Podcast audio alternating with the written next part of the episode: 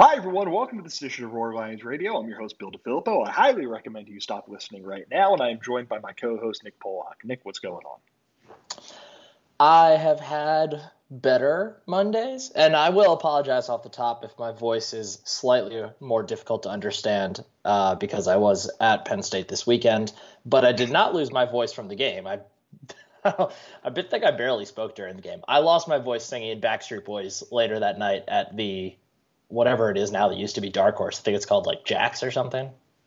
I I, I don't remember. Uh, my last time I was in state college, the only bar that I went to was I had one beer at, at Zombie Skeller, but not a. Uh, that, that, yeah, that, was, were, that was quite nice.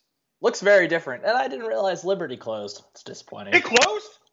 It sure looked closed. Oh my God, no, no, no, no. Well, uh, well, I will be. That that is the most disappointed I've been about something related to Penn State in about ten minutes. That is terrible. I uh, really want. I really wanted to relive a normal Thursday night from my time at school, and I wanted to go to the saloon, and then I wanted to go to college pizza after. I got my college pizza, but the saloon, I guess, is does not currently have enough employees to be able to be open, or at least for that weekend. So I didn't get to do that either. Just disappointment all around. Oh God, uh, I'm I'm so hung up on Liberty. I'm going to be um, uh, I'm going to. I, I cannot confirm nor deny that, but it very much did not look currently functioning. Oof. Well, listen, that's that that is that is for another podcast. Uh, Nick, before we get into anything else, just like how was it being there? Before we start diving into just our thoughts on the game itself, how was it just being there? What was the vibe? Was there a moment? Was there uh, a sequence of moments where you started to feel a sense of anxiety popping up in the stadium, or uh, was it one of those things where you know people look up in the fourth quarter and they go, "Oh Jesus, no, this is terrible"? Um, I'd say, I'd say pretty much when Illinois kicked the field goal to tie it uh, 10. I think that was kind of the moment that the stadium as a whole was kind of like, what? like before that, I, it, it to me it kind of generally seemed like there was still a sense of like, yeah, this is ugly, but you know, it, it it'll probably be, still be fine in the end. Um, I think I think the field goal that tied it was kind of it because I, I think everyone in the stadium was very well aware that Illinois was pretty much able to run the ball at will. So I think there's just this kind of just group sense that like, okay, you know, as, as if they're gonna run the ball, like as long as we're ahead, fine. Like as long as we can keep keep ahead by a score, we'll be okay. But if they tie things up, then things might get dicey here. And that that was that was I think the moment. Um, it was it was a really really weird day. Honestly, I'm glad I was there. Like that is the weirdest football game that I think I will ever see, and I, it's at least a unique experience to see. I, I hope it's the weirdest football game you ever see. Good lord! Uh, you're forgetting I'm a Seattle Seahawks fan, and they literally don't yeah, play normal right. football games. So, uh, th- thank you, Kevin. Uh, yeah, yeah, if I remember correctly, that field goal came at the end of that one like just absolutely bonkers drive where Illinois kept committing penalties and Penn State kept committing penalties, and it just kind of felt like everyone was like, ah, hell, whatever. So, like, I, I can't even imagine. But uh, obviously, uh, we've danced around saying the final score of the game long enough. As we know, Illinois 20, Penn State 18 final in nine overtimes on homecoming in Beaver Stadium. Penn State falls to five and two on the season, two and two in conference play, second loss in a row after the Nittany Lions lost to Iowa last, not last week, two weeks ago, uh, and you know it looks like that's going to be uh, a middle of a three game losing streak considering what is around the corner this weekend. So, Nick, let's just start before we go into Penn State's offense, Penn State's defense, big picture questions that come in response to that. Just what are your broad thoughts on that football game? Was that the worst loss you have ever seen out of Penn State? And that comes the caveat that we all that you and I always try to include, which is that you and I became Penn State fans in 2010 when we enrolled at school. Yeah, so I considering that, I think pretty comfortably, yes. I I've been trying to think if there was one that was worse. I mean, the last time we lost to Illinois wasn't great. Um, uh, there's some really ugly Michigan State losses here and there. Um, they, they you know, I mean, there's Maryland last year, but like, yeah, I think I like I think we're all willing to just flush everything down the toilet with right. Uh, when you when you consider all the when you consider all the circumstances around every other bad loss. Like this, I think is pretty comfortably the worst. Like yes, Sean Clifford was hurt. It was rainy in the first half. Like all those things are factors, sure, absolutely. But I have a really hard time picking a, a loss that was worse than this one. This this was pretty bad. This felt like to me. I don't know if you're going to remember this game. Um, it was in 2014 or 2015. It was the first or the second year of uh, James Franklin's area. I think it was 20. Yeah, it was 2015. Army comes to Happy Valley October 3rd. Penn State wins that game 20 to 14. Rainy, sloppy mess. Army, if I remember correctly, Army gets the ball with a couple minutes left in the fourth quarter, and you know they have to go all the way down the field and score a touchdown. It's Army; they're probably not doing that quickly enough. And then after the game, James Franklin goes and gives a press conference in which he, for lack of a better term, basically scolds everyone and says, "Listen, we won. Smile, be happy. This is we won a football game today." And I just went back to that game, Nick, because there's no loss that we have seen, in my opinion, that is anywhere near as bad as this game. But I go back to that Army game because that was a game where nobody was happy afterward, even though Penn State won and James Franklin had to put a positive spin on it. And that's what we were heading towards in this game. We were heading towards a game where Penn State, for all intents and purposes, is an exponentially more talented football team than Illinois. And Penn State should have been able to win that game, even if it was a game we were going to come out of feeling really bad about the football team. And that didn't happen. And now we're facing a lot of really big picture questions about Penn State, Nick, that it's a point that everyone's raised halfway through the second quarter in Kinnick, we're talking about Penn State is very likely the best team in the Big Ten, very likely a college football playoff team if they can win out, depending on what happens in Columbus, blah, blah, blah. And now we're finding ourselves in a situation where it's like we're talking ourselves into going to Nashville in December for the whatever the hell bowl they have in Nashville for the Big Ten. Yeah, it definitely changes the calculus of the season. And I will note, I do remember the Army game for two reasons. One, because that was one of the games I was in the press box for, and two, that was, I and I know that because it was raining and everyone else was miserable, and I was just fine. I, I, um, I actually woke. Uh, that was when I was living in State College. I actually woke up that morning opened my blinds, looked outside, saw it was raining, and went nope, and then I just missed the game. So uh, same way. The other the other reason I remember that game is because that's the game where half of the Penn State fan base decided that Mike Gesicki would never amount to anything because he dropped a pass in the rain. So I remember it for that reason. Too. Oh yeah, and then two weeks later in Columbus, if I remember correctly, or a month later, whatever it was in Columbus, like Hack threw a dime that hit him like on the numbers, and he just dropped it, and he was all dead. Oh yeah, I remember. God, people. Re- could you imagine that, like tight ends dropping passes in the rain when they could have ended up scoring like that? I can't yeah, imagine that happening again. Uh, so let's dive into this football game a little bit. We're going to start. What I want to start with, Nick, is I want to like do the one thing that is like something of a silver lining of a on the turd that was this football game. That's I want to talk about Penn State's defense. Uh, by no means did they have their best game, it would be ridiculous to claim that. Illinois, 395 yards of total offense.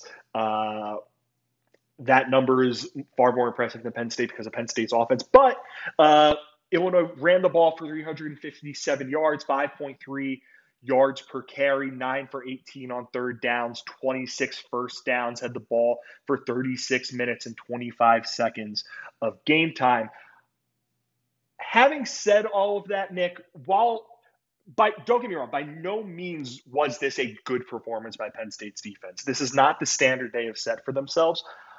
I don't think this was as bad as you might be prone to think uh, when you look at some of the numbers on this one. Is that would you agree with that statement, or do you think that it was probably pretty bad?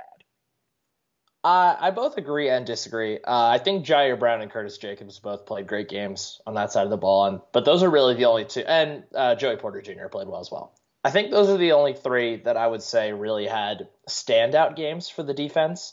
Um, I, it's yes they they only allowed whatever 20 total points and all that time. Uh, but they had some key takeaways to help them get to that point. But allowing over five yards a rush is just not like, especially against a team that you know is running the football, is just not something that we've really seen from a Penn State defense. I'm not sure since Brent Pry and James Franklin got to Happy Valley. I'm not sure we've ever seen a rushing performance against Penn State quite like that, despite some much better rushing teams going up against them. Um, and honestly, if Illinois had a quarterback that could complete a 10 yard pass, that game could have been a lot uglier and a lot, look a lot worse for that Penn State defense. But I think the point is valid that you know they they weren't perfect, but they and they did a lot of bending, but they didn't do a lot of breaking. They got some key turnovers. Should have had an early touchdown on a fumble that inexplicably was called oh, a boy. stop of forward progress. Um, like they they did a lot of good things. A uh, couple dropped interception. You said Ellis Brooks dropped interception, then the Jaquan Brisker dropped interception that could have ended the game in the first overtime. So it was not their best day, but it was not their worst day either. Like that, it was still overall a pretty good performance by the defense. Um, but I'll, I'll talk about what I think the big issue. I'll actually save what I thought was the big issue with the run defense when we get to talking about the Penn State offense because okay. the kind of the mirror image, seeing what Illinois did on both sides of the ball compared to what Penn State did on both sides of the ball, spoiler, against the run is where we're going to focus. Um, it really kind of tells the story of the game for me. Yeah, a big thing here is that uh, because Nick was in attendance, he decided to go back and watch this game and get a better sense of what happened. And I have no intention of ever rewatching this game. One thing I will say uh, about Penn State's defense is that, yes, 357 rushing yards on 67 attempts, not good. Uh, I they got bailed out a bit by Illinois in overtime, deciding they just weren't going to run the ball. Obviously, a big part of that. Uh, Chase Brown ended up going down, getting hurt. All the best to him. Like I just they, they ran that dude ragged, and he responded in the biggest way. Like I came away very impressed by his performance. Uh, the other injury news uh, from the game for Illinois' sake is that uh, starting quarterback Art Sitkowski, uh, broken wrist out for the season. All the best to him as well. Uh, but Illinois, I, I, almost felt like if they decided to run the ball in overtime, that and they don't like feel like they have to throw it into the end zone, they probably do well. I mean, probably win that game a little bit sooner. Uh, we saw kind of the limitations of the bend but don't break defense. I mean, not I, I don't want to say limitations because for all of that stuff, Nick, they still allowed 10 points. If Penn State's defense allows 10 points in a football game, no excuses, it should win that football game. And they didn't do that. Like you mentioned, uh, the Brisker dropped interception that could have sealed it. Uh, you mentioned that horrific call to take points off the board for forward progress. There are just so many moments like so many individual moments like that on both sides of the ball that I think we can point to. But kind of my overarching thing from this game is that it's against Illinois and you allowed 10 points. It shouldn't come down to whether or not one player does one thing one time. And I know you weren't doing that. This is more just like a broad thing. It shouldn't come down to whether one player does one thing at one time or one official blows the blows their whistle one time and makes a ruling that is very stupid. You should be able to win this game no matter what. And what I saw out of Illinois, Nick, and if you want to tease the stuff you're going to mention about the running offense in a second, by all means, go ahead. What I saw out of Illinois was they were a team that realized Penn State. Maybe this is their game plan with PJ Mustipher in. I don't think it's as effective if PJ Mustipher is in. But they saw a Penn State team that they knew Penn State was going to have four down linemen. They were going to be able to get a little bit of a push, and they were going to be able to get their running backs into the second and third level of Penn State's defense consistently because they knew they were going to win in the trenches every single time. Again, it, you can, if you want to have this lead into what we're going to talk about with Penn State's offense, because I don't think we need to do a ton of talking about Penn State's defense by all means, but that's just what I thought while I was watching the game. What say you?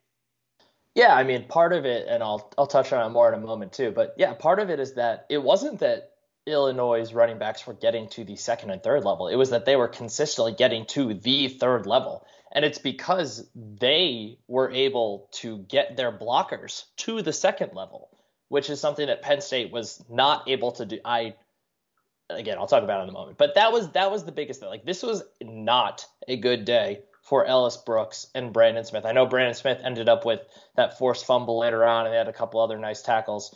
Um, but this was not a good game for those two overall. And I don't even I don't even know what their box scores ended up looking like for those guys, but they were consistently eaten up by offensive linemen and tight ends at the second level and not able to shed their blocks and make plays on the running backs. That was a true consistency through the entirety of this game. This is, that is not what any of us or any Penn State fan or any college football fan who follows these guys.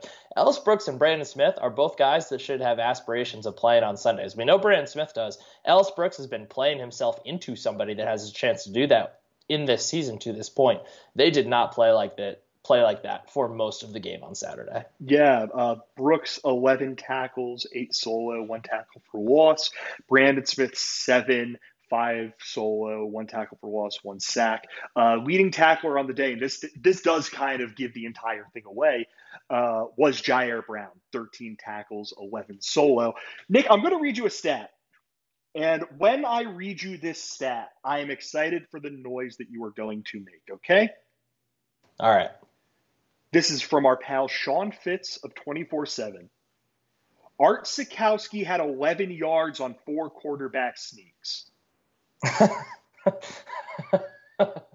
on quarterback sneak, they were consistently running them on third and two, third and three, those sorts of situations. But they knew that Penn State was not going to provide the kind of resistance up the very middle, literally behind the ass of the other get behind the ass of your guard and your center and just go forward. And they were able to get 11 yards on quarterback sneaks. Turn on, if you have a gaming uh, console right now, Xbox, PlayStation, whatever it is, turn on Madden, pause this podcast, turn on Madden, go run four quarterback sneaks with literally, and use Josh Allen. He's really good at them. You are going to get maybe three yards on that. Penn State was just getting eaten up in the interior of its defense in a way that was shocking. And yeah, it was bad, but again, Nick, 10 points. They should win that football game. The big issue was Penn State's offense. This is the grand overarching issue above everything else. Penn State's offense couldn't make it so Illinois' offense had to get away from the game plan that it wanted to have. Illinois wanted to go out there and run the football, run the football, run the football. These nice six, seven, eight, nine, 10 minute drives with double digit plays. And Penn State's offense let them do that. I want to start with Penn State's passing game. Uh, talk, we'll talk about a host. We'll, we'll talk about the quarterback situation in a second. Passing game, I was fine with. Um, it, even if Clifford wasn't hurt, it was a messy game in the rain, so the entire plan was going to be throw the ball to Jahan. Jahan Dotson, six receptions, 69 yards. Keandre Lambert Smith, 349 and one. The only thing I was pro- I was like disappointed in was that one Theo Johnson drop. But like there really was never going to be a situation where I thought Penn State's pass catchers were going to have a real chance to leave their mark on this game, largely for situations outside of their control, again, aside from that one drop from Theo Johnson. What do you say? Yeah, I'd agree with that. I think it, yeah, like you said, this is never going to be a day for the Penn State receivers necessarily. Um, but uh, it was pretty telling. You know, the passing game. It it after the first four completions in a row for Clifford, uh, he did have a stretch of one, two, three, four, five, six incompletions to end that first half, and then the second half was kind of more spread out, back and forth completions, incompletions, all that. But it just seemed like overall his effectiveness his ability to deliver the ball where he wanted to deliver it just deteriorated over the course of the game, which makes sense because he's injured. He's hurt right now. And I'm sure the injury was hurting more and more and more as the game went on. He took a bunch of hits, including a late hit that should have been flagged and wasn't. That you know, it's it's going to take a toll on you over time. And you know, I the weirdest thing about the passing game on Saturday to me was that we have been seeing them treat the quick wide receiver bubble screen game as an extension mm-hmm. of the mm-hmm. run game all year long. And they, there, there were maybe three of them, four of them in this game. Like it was, and I know they, and there were a couple nice, like the the one that uh, where Keandre Lambert Smith missed the block and Dotson got tackled for like that was a you know, bad miss by Lambert Smith, but great individual play by the cornerback. And Illinois' uh, defensive backs were fantastic tacklers all day long too. Great, uh, absolute credit to them. They played the, they played their asses off. But it was just straight. Everything about this game was weird. I want to emphasize that every single thing about this game was just weird. And to see Penn State go away from this bubble screen game that they had been using so effectively and removing this type of pass that, you know, I don't know, may, maybe it was going to be more difficult for Clifford to twist his body in the direction it needed to be quickly enough to deliver an accurate ball in those. Maybe that's why they went away from them. I don't know. But it was just strange to see them not use this thing that has been an integral part of their offense for setting up other things, including setting up the actual run game. And it, it, it like I, I, like I'm almost at a loss for words because well, again, well, it was just weird. Well, here's the, here's what we can I, I think we can say with some certainty. They made the decision. My guess is they probably made that decision whenever they decided there was a chance Sean Clifford could play. So like let's let's hypothetically say like his first practice was Tuesday.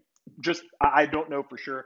I'll just throw something out there. We'll say his last first practice was Tuesday last week, uh, and they went, okay, maybe Sean can play. Let's have a game plan ready in case Sean can play. Again, total hypothetical. My guess was the first, second, third, fourth, and fifth thing they said was, we're not going to have Sean rip it. We're not going to go deep. We're not going to do something that has worked really well for this passing offense is taken advantage of what Sean could do. Between the weather, between his injury, I get that. What I don't get, Nick, was the total lack, it seemed, of just trying to get the ball out of Sean Clifford's hands and into the hands of playmakers that it, just in you're, you're, so, some, you're not yeah, wrong. You're not like wrong. The that, yeah, that, the, that was weird. There was but, there was this like the screen game. You're right, but like you know, run a jet sweep with Parker Washington, man. Like let's try a little tight end screen to Brent to Theo Johnson or Brenton Strange and like let them get moving with a bit of a head of steam. Let's try. Well, you the screen game is a perfect example. It's just like there was that kind of stuff that we'll, we'll we'll go right into the. Do you want to go right into the Clifford talk now, or do you want to do running game and then Clifford? Uh up to you. All right, we'll go into Clifford right now. Um, it made me the the it made me think Sean Clifford was probably more banged up than he they he, he was probably a little too banged up to play in this game, but uh, that he he played. He, he was probably too banged up to be effective, which is why Nick. I think the player we learned the most about on Saturday was Ta'Quan Roberson, because I don't know how you could watch Sean Clifford grabbing at his side like me when I had like right before I had my appendix taken out. Or you could see him just being off with every single throw or you can see him be gifted acres of space in the running game and just choosing to not take it. Or you can see him rolling out to his left and rolling and rolling and rolling and having a little bit of room, but deciding instead he's going to slide his feet like he's working on a man to man drill at basketball practice and then just give himself up before someone can hit him and go, that's the guy who could do enough to win us this football game. I generally think they probably should have been able to win this game even with a banged up Clifford. That'll get to the issues with the running game. But again, I think the guy that we learned the most about really this entire week leading up to the game was Ta'Quan Roberson because I just don't know if that was if Sean Clifford in that state was the guy that gave you the best chance to win, what the hell is behind him at this point? Yeah, it's fair. He yeah, like you said, at, at really at no point did he look comfortable. Like, like he was reaching for his side pretty much every chance he got. He didn't have the same touch on most of his throws all day that he normally like. There were like uh, to think to point out one specifically, the missed Parker Washington touchdown early in the game, where Clifford easily ident- he identified the blitz was coming. He had everyone prepared. He knew that he was going to have to get rid of that ball quickly. A fully healthy Clifford is able to take one step to his right and then deliver that ball perfectly, or just hang in one more second and power off his back foot a little more and put the ball where it needs to be. Not unlike the touchdown against Wisconsin, the first one to Jahan Dotson, where he just did one little shimmy to the left and then had an easy path. Like it, it is a touchdown if he is able to throw and move as he normally does, because I mean that was as wide open of a touchdown as he's had an opportunity for all season. It was just it, it, like it it was it wasn't in a good place to start the game and it just got worse as he, as it went on. And like you said like if like I I can't imagine that if Ta'Quan Roberson was trusted to do anything positive with the offense that he wouldn't have come into that game fairly early on after Clifford took some hits especially after the offense wasn't able to do anything. Like at a time when having a quarterback who could run, like you said, would have really benefited the offense because Illinois was consistently dropping a lot of guys into coverage. The linebackers were mostly thinking run, like they were they were pretty much always thinking run before pass, but still being able to react and get back there. But they were not you know, they weren't doing anything necessarily exotic with the defense. They were just playing straight up attacking the line of scrimmage and then letting their linebackers clean everything up that came over the middle and leaving their secondaries on islands. And a lot of man coverage. And that is a that's how like when if you have a quarterback who can run you could eat chunks of yards in that type of situation. And it mm-hmm. you know if if you can't trust Ta'Quan Roberson to do that even well then... well that's that that's my question Nick. Like how in two weeks of preparing for this game. And they made obvious at the very jump that their plan was we are going to try and run the football here. Penn State, uh, its first drive, Keyvone Lee run for a loss of three, Keyvone Lee run for one yard, uh, Sean Clifford sacked, punt. Next drive, Keyvone Lee run for 13. Keyvone Lee run for eight. Keyvone Lee nothing. Keyvone Lee one yard punt. Noah Cain, first play of the next drive, run for four. Penn State made it clear they wanted to try and run the football in this game. And that's what's fascinating to me because, like, I think you'll agree with me. The only time Ta'Quan Roberson looked impressive against Iowa was when the offense was moving a little bit and he was able to use his legs. And it is just baffling to me. And I have no idea who this is on that they weren't able to put together. And, you know what? Like, I'll just come out and say it. They might have been complacent. They might have just straight up said, We are not worried about Illinois in the slightest. We can throw Sean out there when he is not totally healthy and we can still win this football game. I have no idea what it was, but if you can't put together an offense where you have Ta'Quan Roberson out there running a little bit and un- you are unable to beat Illinois as a result of that, man, I got some major questions that I need answered. Yeah, Yeah, I I really don't have anything to add to that. You nailed it. So let's get to the running game. I mean, Penn State uh, ran the ball 29 times, 62 yards. Sacks are factored into that 2.1 yards per carry. Noah Cain led the way, 1143, 3.9 yards per carry. Keyvone Lee, 724, 3.4 yards per carry. John Lovett, 5 for 21, 4.2 yards per carry, but 18 of those came on one carry. Uh, Nick, it was so bad. It was so incredibly bad that literally my only thought was how big of a disaster was last season? Like that that like literally that is the only thing that makes sense to me. Last season was so bad, so disastrous, such a gigantic step back for the entire offensive side of the football, not named Jahan Dotson and Parker Washington and, and Keandre Lambert Smith, that they're still playing catch up. Like that is literally the only thing I can rationalize because nothing else makes sense to me. It does not make sense to me, as our pal Bill Connelly wrote today, that Penn State is 109th in rushing success rate and couldn't do a damn thing against Illinois. So you have better insight into this than me because you rewatched the game and you paid special attention to this and you said you're going to talk about this and Illinois' running game hand in hand. So I'm just going to roll the ball out there and say, Nick, floor is yours. Please uh, make it make sense. so I think the kind of the genesis of all this is it's just the difference in how these two offensive lines played on Saturday.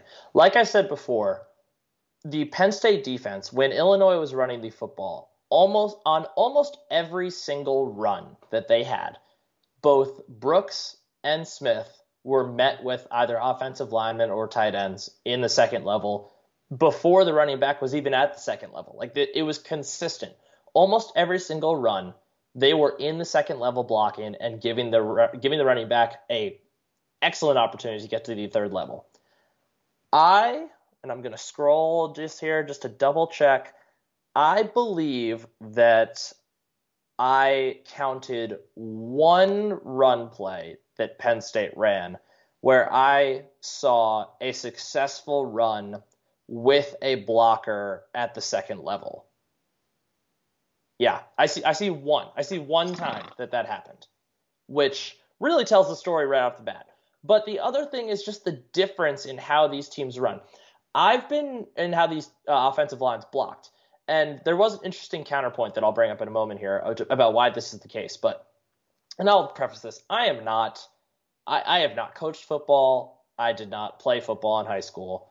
Um, I don't know the intricacies of offensive line blocking technique, but to me, there's a pretty simple formula of when you are run blocking you are trying to move your man downfield to give your running back space. Now, there are obviously there are caveats to that if you're trying to uh, open a hole and move a guy to a side, yada yada. But as in a general sense, you are your goal is to move the line of scrimmage further down the field to give your running back more space. And when you pass block, that's when you're anchoring in, you're getting that nice big kickback, and you are just trying to create a pocket when I watch the Penn State offensive line block, pass block and run block, to me it looks identical. I see offensive linemen for Penn State actually sometimes moving backwards to anchor themselves in the ground on their run blocking.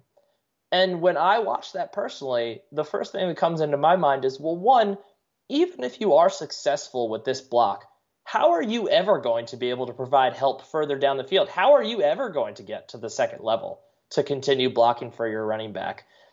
And I, I it, it does not compute to me what the reasoning would be for that, aside from the caveat that was brought up. We were talking earlier, and the point was brought up. Well, I wonder if this is kind of a holdover from the more RPO heavy offenses of Kirk Ciarrocca and Ricky Rahne and Joe Moorhead before them, when the goal was when you really didn't know if it was going to be a run or a pass on any given play.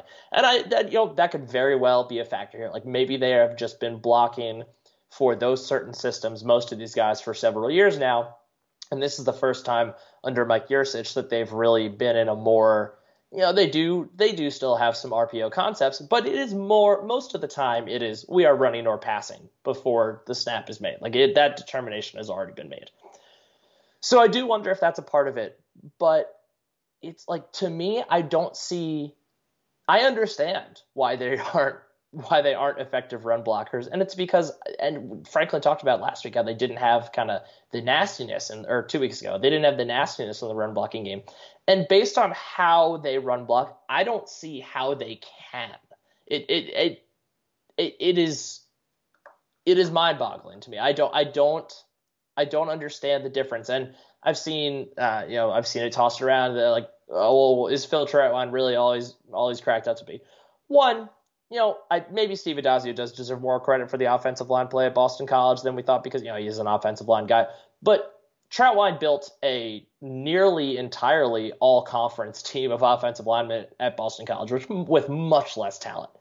I, I just have a really hard time believing that he doesn't know how to coach up offensive linemen.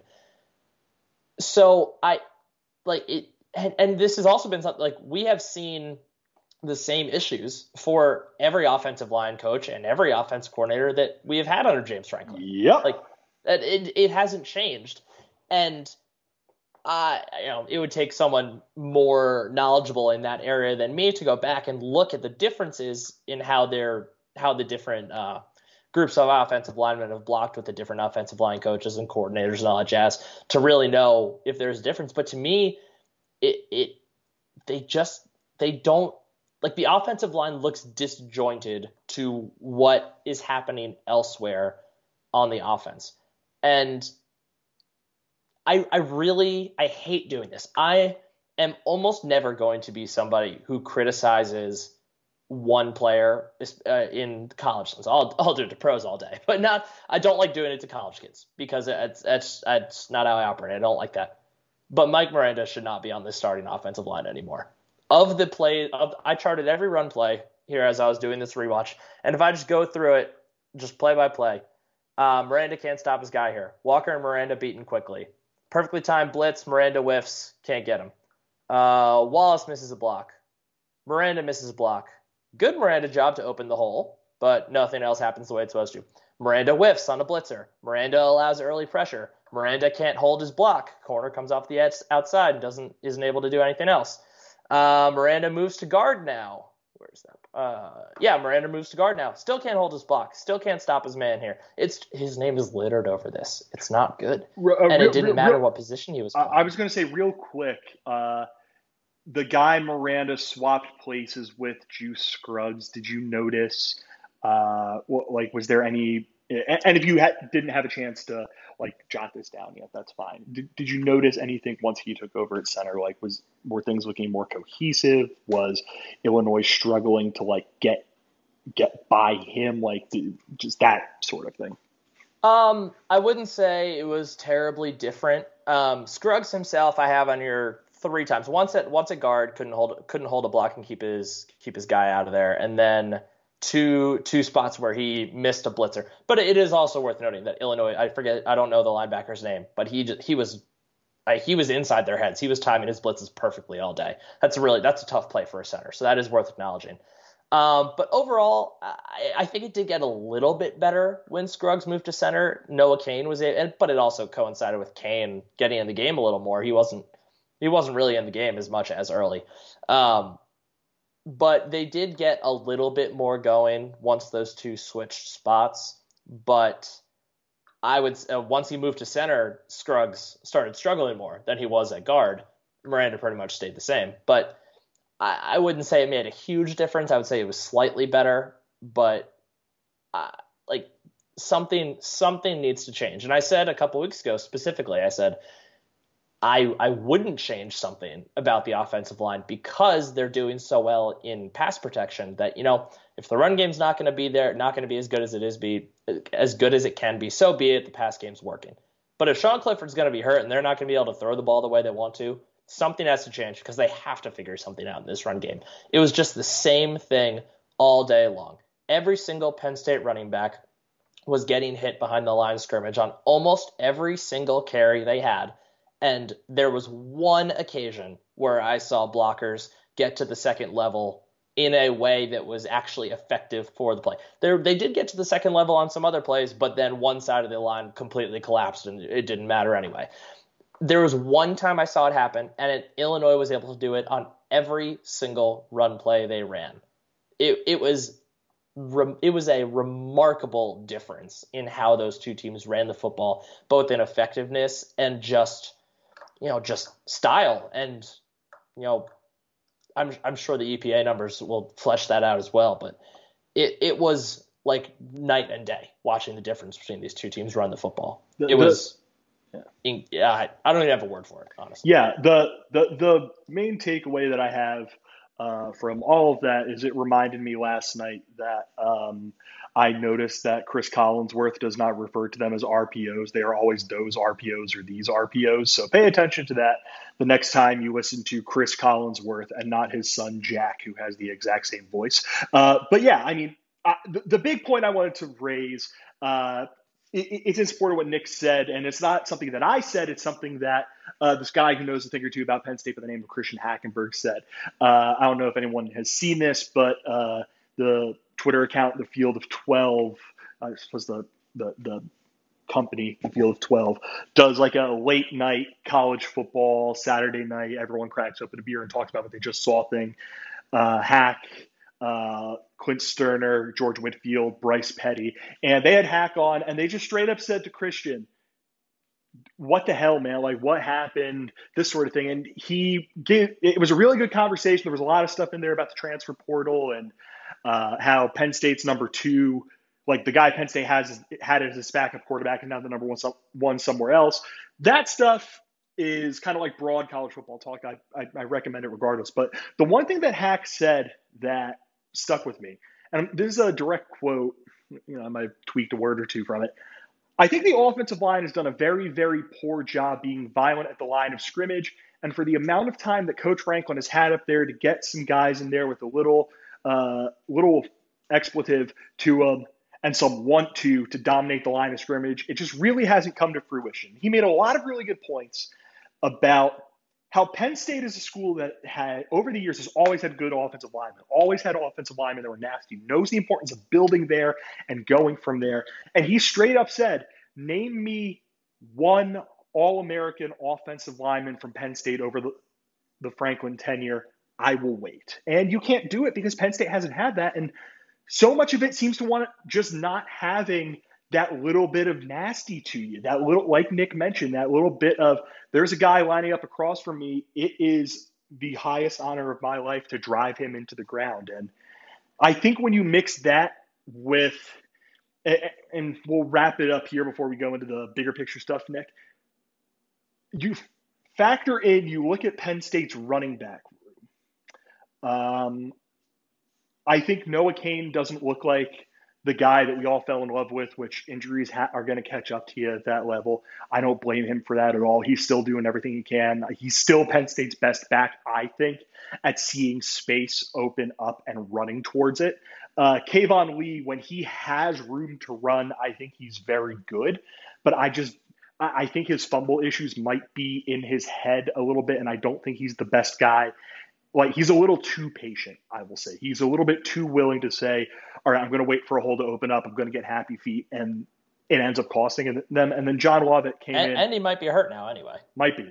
And then John Lovett is uh, the change of pace guy, the little bit more of a speedy threat, more of a passing threat.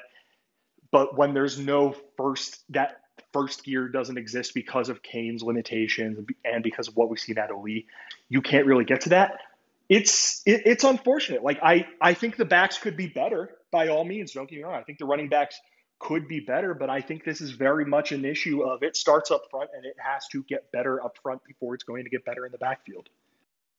Yeah, 100%. Um, but like you said, it, it is very much worth noting that they do not have a difference maker at running back right now. And that's what we were hoping that Noah Cain would be. But like you said, pretty clearly not the same guy that we previously knew like and even even a difference maker running back would have a tough time behind this offensive line the way that they block for them. But there were a bunch of occasions on in this rewatch that I just did where I I noted said uh, if he could have bounced it outside, he had a lot of space. But Penn State doesn't have that guy. Like they don't they don't have the Journey Brown or the Saquon Barkley or the Miles Sanders to go out and make those plays. And it's yeah, it's, and, and, if, if I those can two things you, combined makes it really tough. And if I can interrupt you, that makes the fact that they can't run the damn ball between the tackles all the more inexplicable. Yeah. Like, what were you working on all off season if you can't do that? Um, I, I, it was put on display during overtime uh, in a bunch of different ways. Um, the the fact that they can't pick up two to three yards is inexplicable. Um, it is shocking.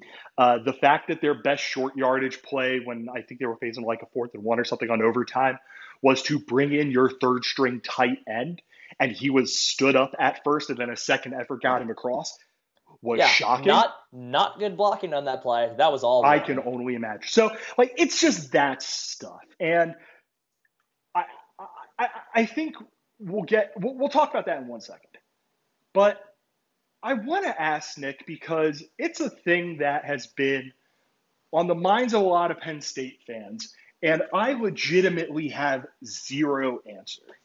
Well, I, I, I have something of an answer. Penn State has lost four year, four out of five years the game after its first loss.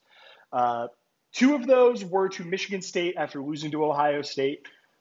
Those weren't Michigan like great Michigan State teams, but like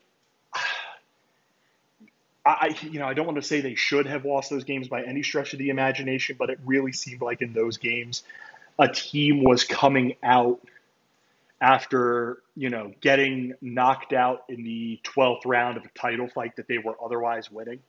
Uh, one year was that Minnesota game, which you know again it was kind of that same vibe, and then there was Ohio State last year after the Indiana game. They were never beaten Ohio State last year, so you know it's a weird like dichotomy of on one hand yeah that's not a good thing. On the other hand i get why they lost those games but then at the same time like that doesn't make it any easier to swallow the pill any easier to swallow that they lost to illinois. Like is there anything other than what i just mentioned that you might ascribe they have that weird thing hanging over them too no, I don't think so. And yeah, like you said, everything requires context. So like just like the Penn State quarterback situation requires context, the those this you know two loss trend requires context.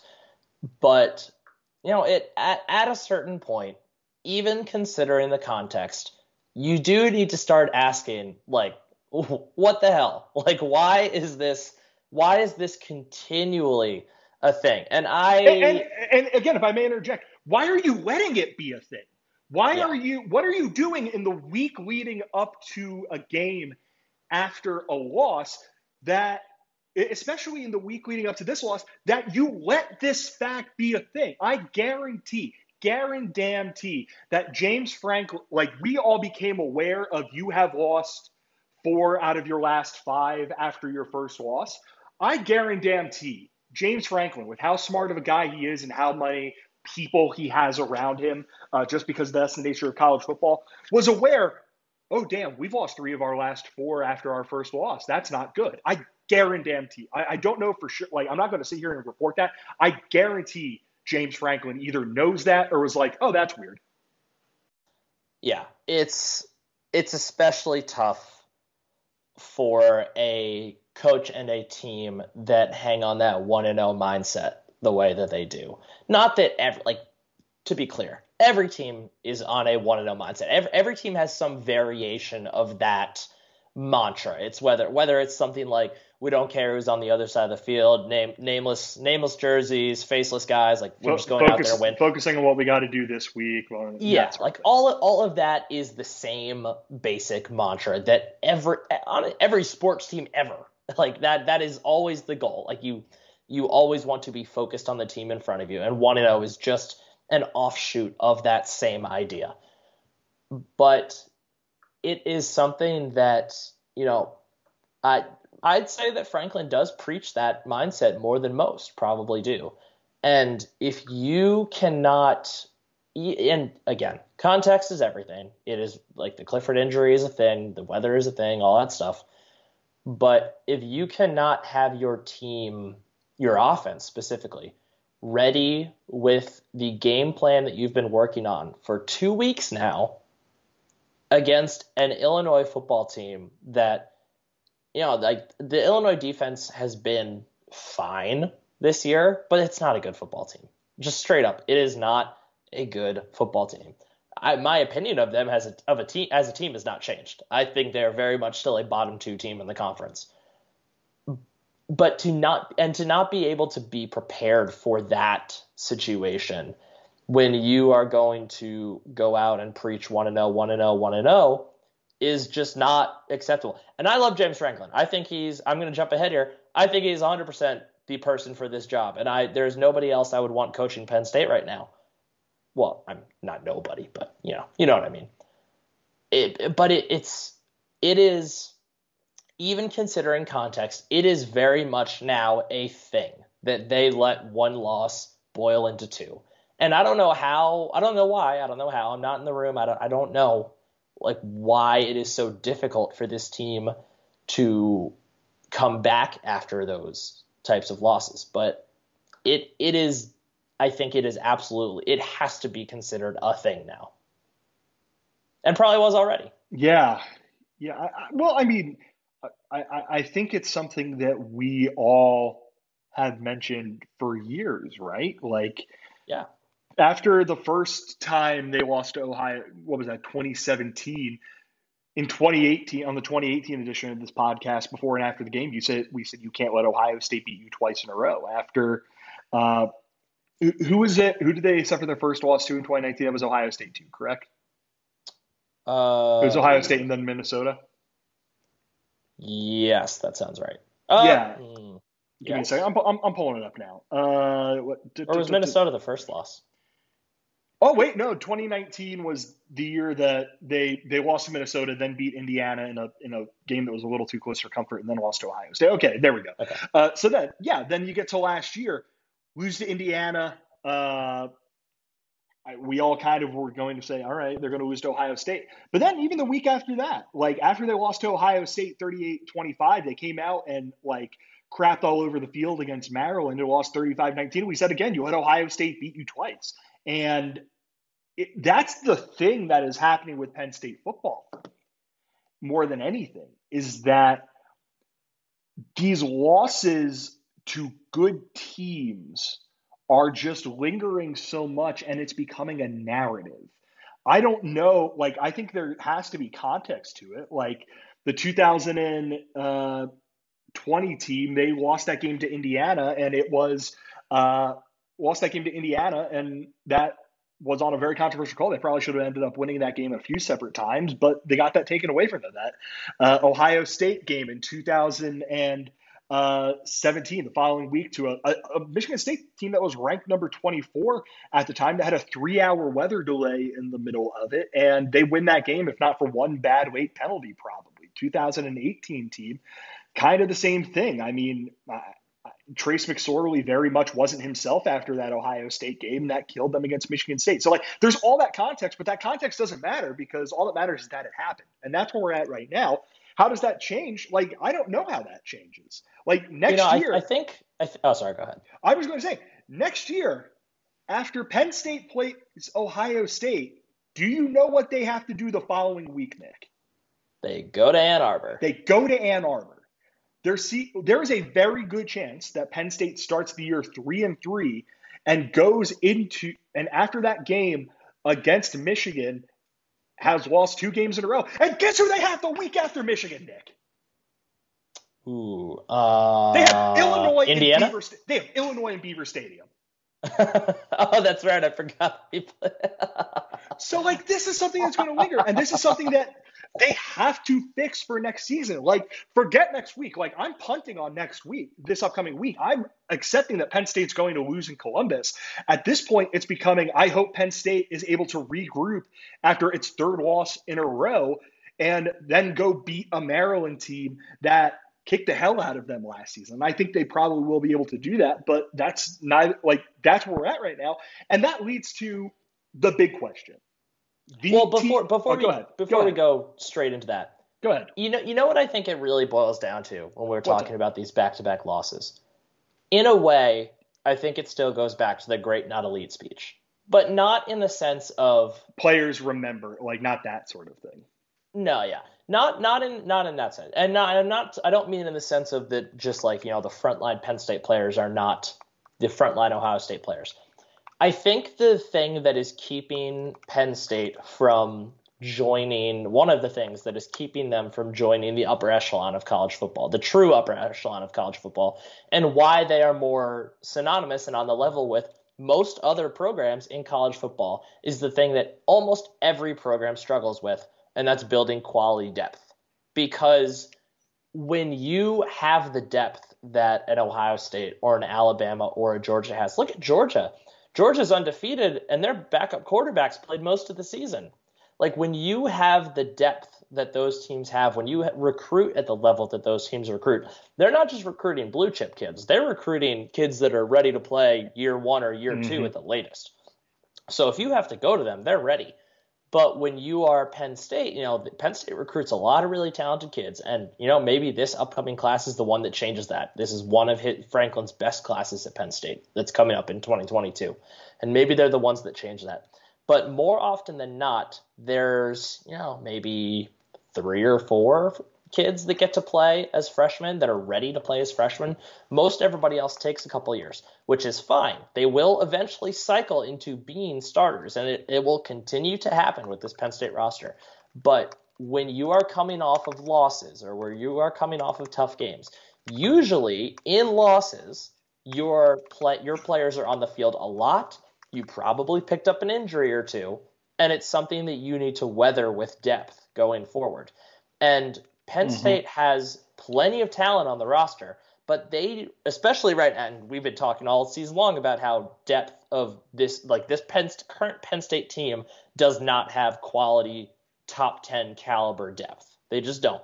They have a, they absolutely have a top 10 caliber starting lineup, but beyond that, we've already seen that bear fruits with Jaquan Roberson and Dvon Ellies and Coziah Izzard. And, you know, Ellies and Izzard have performed well in the stead of PJ Mustipher, but they're not PJ Mustipher. When you don't have that depth to be able to get by an Illinois team where you know the game is going to be ugly and you know it's going to be gross, but you need to have your kind of your second unit or a few backups here and there be able to get the job done while you try to prepare for the next team yeah. that you're playing, where you need everyone at full tilt. Like that, that's what Penn State doesn't have right now. And that's what they haven't had. Not unique to them, though. Like that's something that most teams in college football don't have. And that's what separates the great from the elite. So, in a way, I think it still comes back to that. And that, I think, is one of the key reasons why this loss after a loss is something that continues to plague them. Yeah, I mean, it was a, it was a good thing that uh, that Matt mentioned on the uh, Twitter Spaces we did after the game. Uh, there was a like he was talking about the value of having you know you have your one at quarterback you have that guy who uh, you you have your one you that guy who you know you're going to roll out there he's going to be your stud that sort of thing. Um, but then you need that backup guy who and, Stetson Bennett is the perfect example of this. The guy that grew up loving your program, who thinks the biggest honor of his life is going to be wearing that jersey. If he never gets into the game, he never gets into a game. All that matters to him is he's representing the school. But if he ever gets into the game, he's going to play his heart out because again, he like he grew up dreaming of this. Like, you know, fast forwarding a bit, I think Beau Pribula is like the perfect guy for that sort of thing. And, you know, fingers crossed that ends up coming to fruition. But yeah, let's do it. And, know, oh, to be go ahead, go ahead. if Penn State, if if Will Levis doesn't leave, Penn State is undefeated right now. Yeah, I, I, absolutely agree. Absolutely, like agree. plain and simple. Uh, it's you know, it, I I've obviously have no ill will to. I am ecstatic for him that he is succeeding in Kentucky. That is awesome. I'm very happy for him. But it's just the nature of it's the nature of college football that you need to, especially now with the transfer portal being correctly free and open as it should be you need you don't need to just have two quarterbacks. You need to have three. Yeah, so someone was going to be the first team to lose a game because their backup quarterback left to go start somewhere because of the transfer portal. Like someone was going to be that team. It's Penn State, and and that stinks. But let's do it, Nick. Let's have the conversation. Is James uh, like it's not like we've heard people say this plenty of times, um, and you and I have always rebuffed it. We've always said like, you know, it's stupid, it's insane, but like all these sorts of things. I think with the two losses and with the Sharks circling from LSU, from USC, from you know what wherever you want to say from Washington right, State and Texas Tech. Come on. Yeah, like wherever you want to say, oh, James Franklin can be a candidate there. Ooh. Do we think James Franklin is still the right guy for the job? And if you'll indulge me, I will give you my answer very quickly, which is that I think he probably is.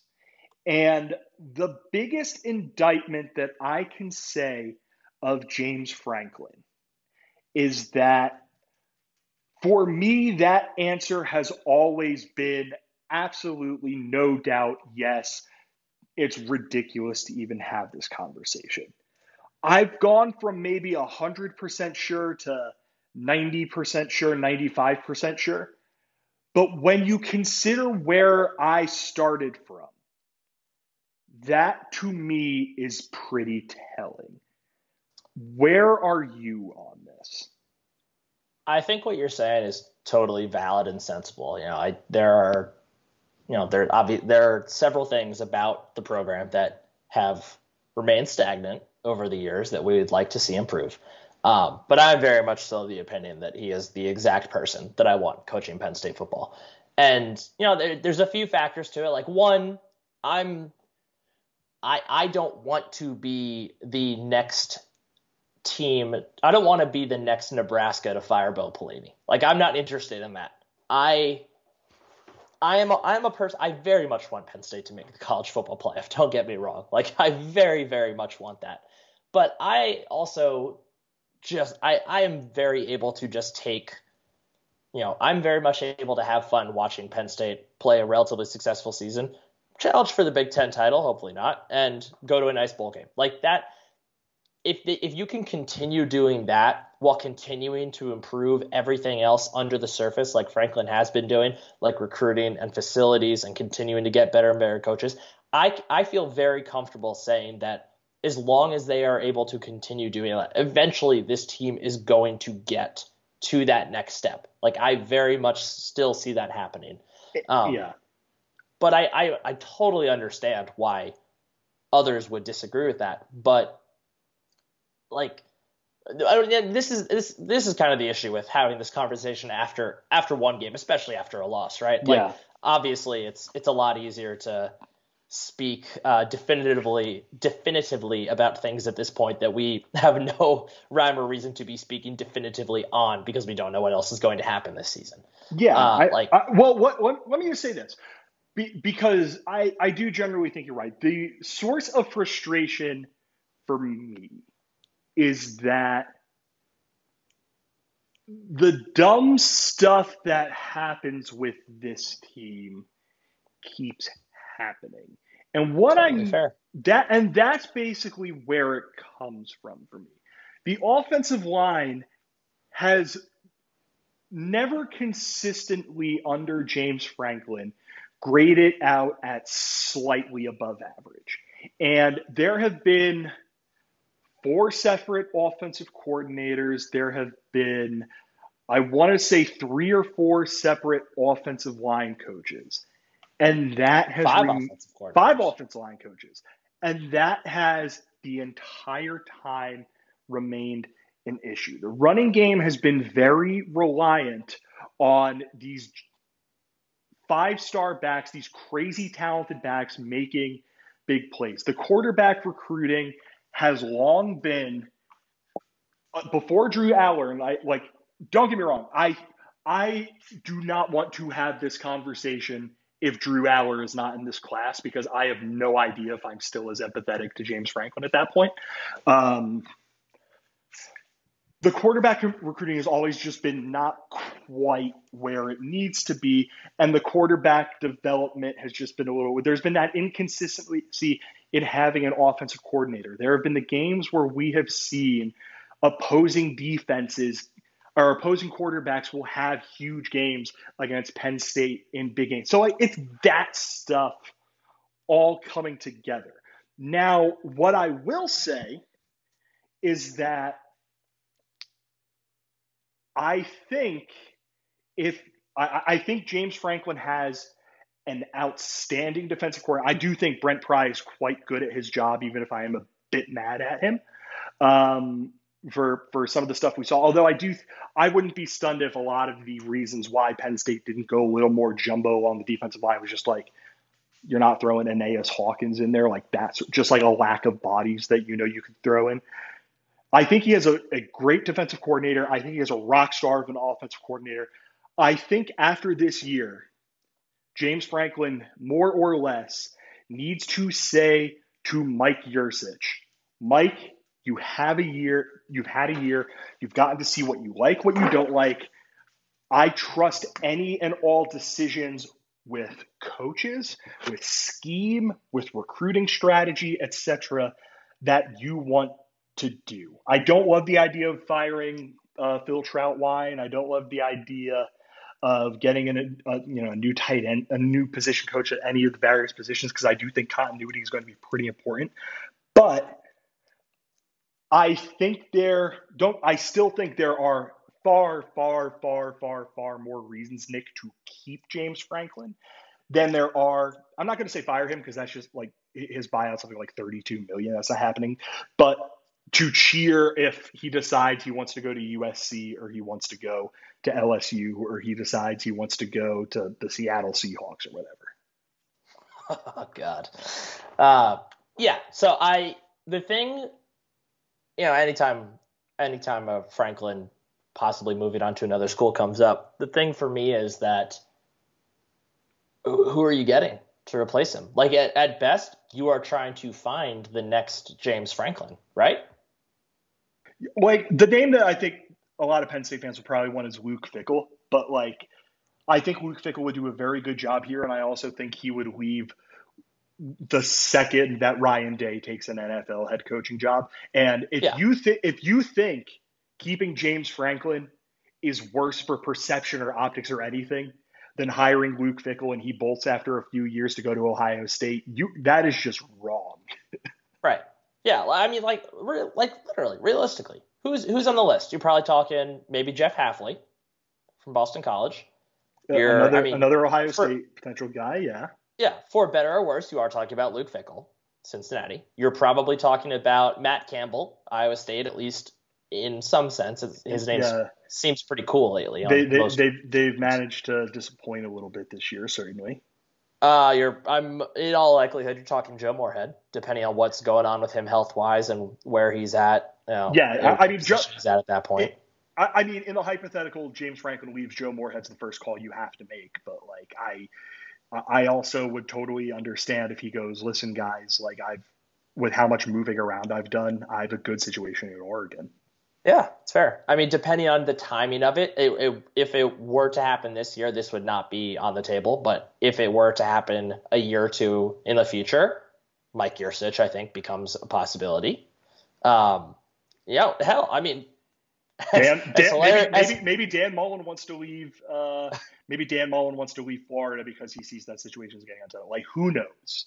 As hilarious as it sounds, I think Josh Gattis is potentially potentially. Yeah, I, I don't think I don't think they can. Maybe, a, uh... but that, that's that's kind of the bottom line. For this is not Penn State is not Ohio State or Alabama or Clemson or LSU. Like you are not taking a top tier coach from another top tier school to fill James Franklin's spot. It's not happening. Yeah. So to me, like, is it you're it's like replacing it's like replacing your ace starting pitcher with a high profile prospect who has the chance to be better than your ace pitcher. Like there are a, is a wild range of outcomes that, you know, hire Jeff Hafley, maybe he becomes like even more of a superstar and maybe he turns Penn State into a national powerhouse again. But yeah, it, it, it's the it's the Family Guy bit about uh, you know, it's you exactly have, the Family Guy bit. You, the, there's the boat, or there's the mystery box, and there could be anything in a mystery box. There could even be a boat. It is exactly the. It could even be a boat bit, Yeah. like it. It to the T. It is that. I like when it comes to when it comes to the James Franklin discussion. I'm right now. I'm always going to come back to the same thing. The toughest thing to do when trying to when trying to emulate Clemson, you know, more or less, like we've said for years Yeah. that the college football coach that the most successful college football coach that Franklin probably profiles most closely to is Dabo Swinney. Not personality wise, none of that, terrible person, but the way he runs his program.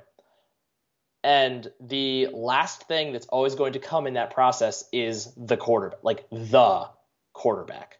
Trace McSorley was a great quarterback, but you know, in in the grand scheme, Trace McSorley is kind of like to Penn State what uh, maybe like Tajh Boyd was to Clemson in a sense. Drew Allar represents the best chance to be Penn State's Deshaun Watson that we have seen in his entirety here. And I don't think that you can earnestly move on from Franklin until you give the chance for this eight was it eight years eight year effort to build the program to a place where when you insert that superstar quarterback it officially kicks everything into the next gear. I don't think there's any possible way that you can yeah and i'm not saying he can't leave. He totally could leave for usc or lsu absolutely on the table.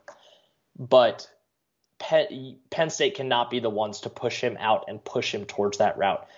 He's been building this for this long, and it's been waiting for that one piece. And I think you have to, especially with the offensive coordinator that handpicked that piece, you have to give that a chance to come to fruition. Yeah, I mean, I it, it's the thing that I think has been brought up.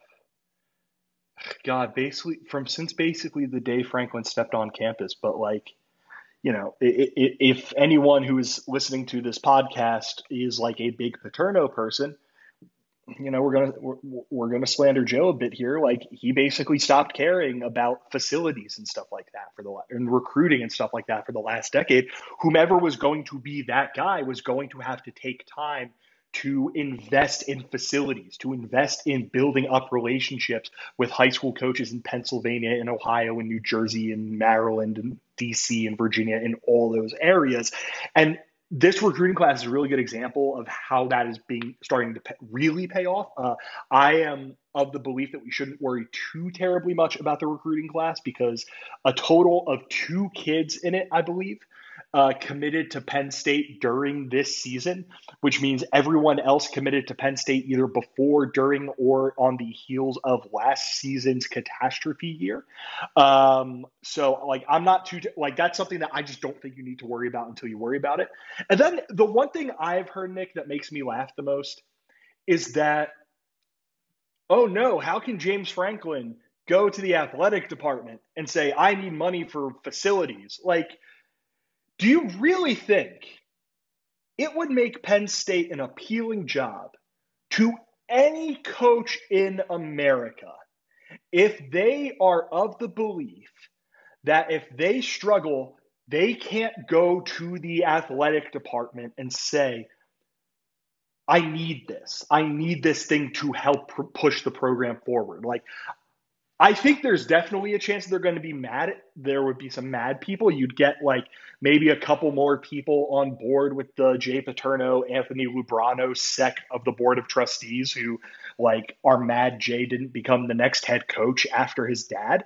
But like Penn State has to be willing to back 110% whomever their head football coach is. And if they don't do that, I think they deserve literally whatever is coming. Uh, I'll give you the last word here on recruiting, on facilities, on supporting James Franklin, whatever that might be, and then we'll call it. Yeah, I just any you don't need to be worried about this Penn State recruiting class based on the on-field results. Like, and, and based on the fact that like you're an adult with bills to pay, like don't worry about it. Yeah, like it's I, I we I've talked a lot about this like with uh, a lot of people about the recruiting class the last couple days and people being worried about it. I think the big thing to remember, just uh, like a nugget to hold on to when you think about recruiting, most, if not all of these kids, with you know a couple exceptions with the Pennsylvania kids, they did not grow up as Penn State fans. They are not watching every single Penn State fan, every single Penn State game, excuse me, and thinking about it and analyzing it the way that we do as fans. They are like there's a big difference between going to Penn State to play football and grew up rooting for Penn State and is going there to school and is excited to watch football. They are very, very different things. Like we're talking about Drew Allar, kid from Ohio. You know, he absolutely grew up. I whether or not he was a full blown Ohio State fan, I can guarantee you grew up watching Ohio State. We're talking about kids from Florida. They did absolutely did not grow up watching Penn State football. It is a big difference, and it's something that people I think really overrate is that what the on-field success means for Penn State. Like you mentioned, most of these kids committed after the 2020 season when it looked like Penn State was just an unmitigated disaster despite the four-game winning streak or five-game winning streak to end the season, whatever it was. Um, like it, there, it is a much different calculus. They care about different things than you and I do, than you and I do as fans. And I'm not saying that, you know, if Penn State was winless right now, yes, there would be ripples and repercussions. But it is not the same calculus and this perception that one upset loss ruins everything just needs to stop because every team in college football has suffered an embarrassing loss at some point over the last however many years. And it's like recruiting is just a totally totally different world that is connected in very different and intricate ways than simply as win loss. And that's the last thing I'll say on that. Yeah, I, I, I think that's good. I mean, we've a bit of a longer one, but I think everyone probably understands why this was a bit of a longer one. Uh, but yeah, um, real quick, I will I, add one final thought though, since we're sure. skipping the last the last uh, last bullet point on our on our outline here. It would not at all surprise me, despite how terrible everything looked this week. I would not be surprised in the slightest to see Penn State really give Ohio State a battle next week at in Columbus. I think for a couple different one, you have you know now they've actually seen Clifford on the field. They have a better sense of what he can and can't do. I would hope that they'll be able to work and tailor the offense a little bit more to his current situation. And maybe you know uh, he took some hits, but maybe Clifford's actually a little healthier next week too because he's further away from the initial injury. Who knows? But I I would not at all be surprised to see them put up a significant fight in Columbus. I um, would agree, but I've watched TreVeyon Henderson. Uh, TreVeyon Henderson is excellent. You're not wrong.